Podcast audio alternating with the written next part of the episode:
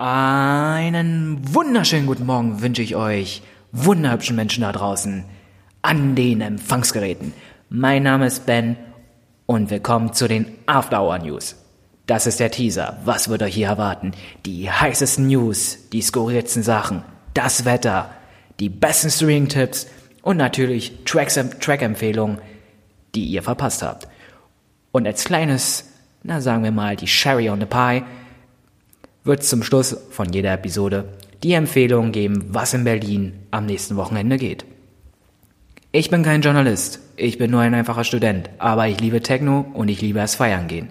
Und ich kenne das Problem. Ihr seid drei Tage am Feiern. Und wenn ihr dann rauskommt aus dem Club, die Sonne scheint euch entgegen und ihr seht aus wie Leichen, habt ihr das Gefühl, ich habe alles verpasst.